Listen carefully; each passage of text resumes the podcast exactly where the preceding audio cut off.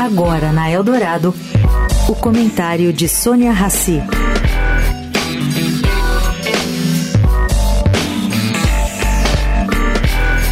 Gente, venho hoje de novo com o assunto eleições na Argentina. Bom, o líder na corrida presidencial, Javier Milei, prometeu ontem, em entrevista coletiva, que se vencer as eleições de outubro, vai simplesmente fechar o Banco Central por lá. Como? Quer trocar o peso argentino pelo dólar e acha que se fizer isso, não mais precisará do Banco Central. E disse mais: diz que os bancos centrais se dividem em quatro categorias pelo mundo: os ruins, como o Fed americano, os muito ruins, como os da América Latina, e o BC argentino, terrivelmente ruim.